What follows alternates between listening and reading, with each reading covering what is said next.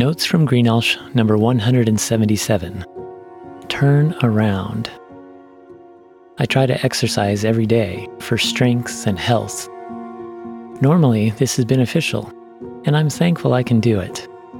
However, if I don't warm up, fail to use proper form, or overextend myself, I can suffer injury.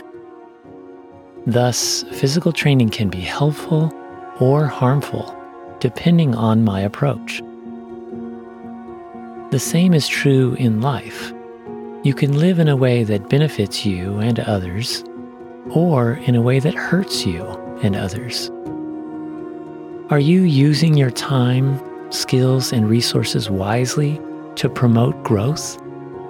Or is your approach arresting development, causing atrophy, or even inflicting destruction? Although you may be flourishing physically, mentally, socially, and emotionally, don't neglect your spirit, for it will outlive your body. Real life is far more than being, quote, a good person. It's more than accumulating things, achieving goals, or gaining knowledge, power, and status. Our problem is not pursuing these things.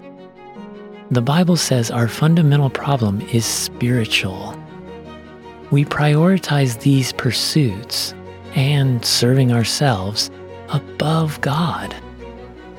The wages of this sin is death to your spirit, which eternally separates you from God and all that is good and right. Fortunately, you don't have to live as an enemy of God and suffer condemned and estranged from Him. You can have spiritual life with God through Jesus, but it will require you to turn from your way and embrace His way. Due to our brokenness from sin, we tend to reverse things in life, which leads to our detriment. Here are some examples of how any one of us who doesn't trust and obey God is headed in the wrong direction. As you look back over this year, consider how you might have gotten things turned around. Here's the first example. Apart from God, people tend to resist what is good and submit to what is bad. This reversal focuses their perspective on themselves instead of God. Ironically, this weakens them instead of strengthening them. Here's another example. In our postmodern humanistic society, people tend to call good evil and evil good. Or they think that morality is subject to their own interpretation. People tend to invest time and resources into what doesn't last while dismissing or ignoring what is significant or eternal. Apart from God, people worship creation and the work of their hands instead of God, the creator of all. People tend to covet or take more than they give. They may even acknowledge God, but only for what they might get from Him, instead of genuinely loving Him just for who he is. People tend to put themselves before others. They want to be served, praised, or honored rather than humbly serving. People tend to use people and love things rather than love people and use things. People tend to use their words to tear down or gossip instead of to build up. People tend to blame others instead of taking personal responsibility. People tend to hold bitter, vengeful grudges instead of forgiving and leaving judgment to God. People tend to huddle in darkness rather than walk openly in the light. If it's advantageous to them, they deceive or cover up instead of transparently speaking truth. people tend to take the easy way of self fulfillment instead of the hard way of self denial.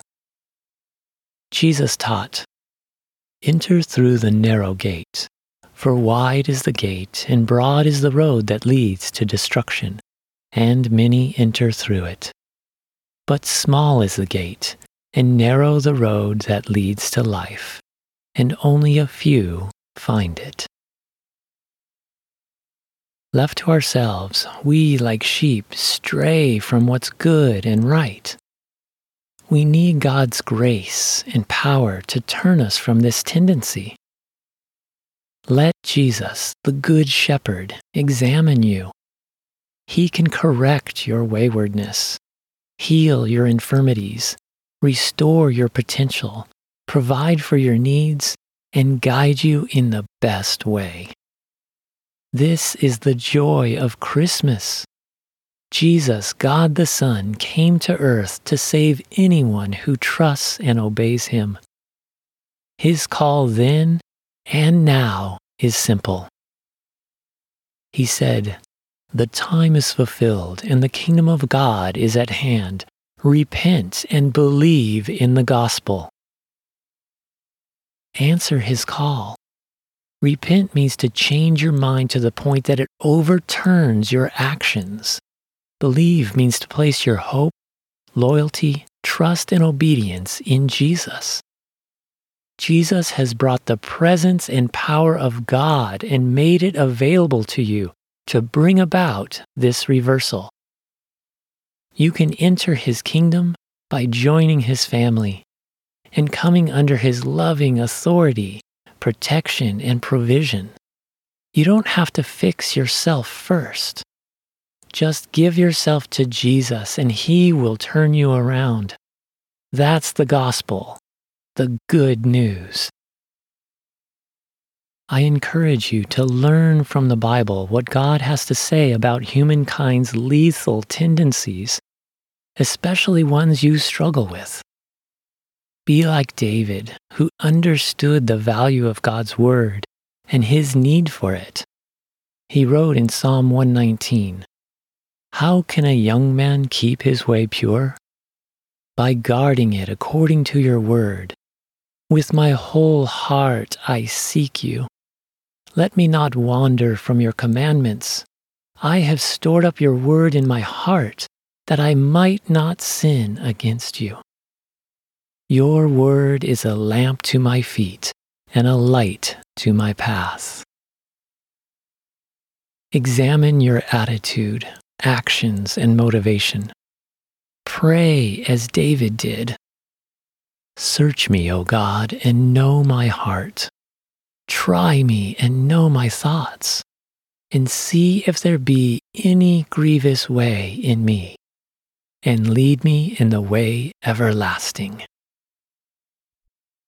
Then praise God as He gives you the grace and power to have victory over your old self centered approach. Jesus came to earth for you. He wants to turn you away from sin and toward Him. This is an awesome, ongoing, ever growing process as you come to know God and grow in love for Him. Jesus is the way, the truth, and the life. No one else can save and restore you. Change direction to follow Him, and you will enjoy His divine peace, purpose, life, and love, now and forever.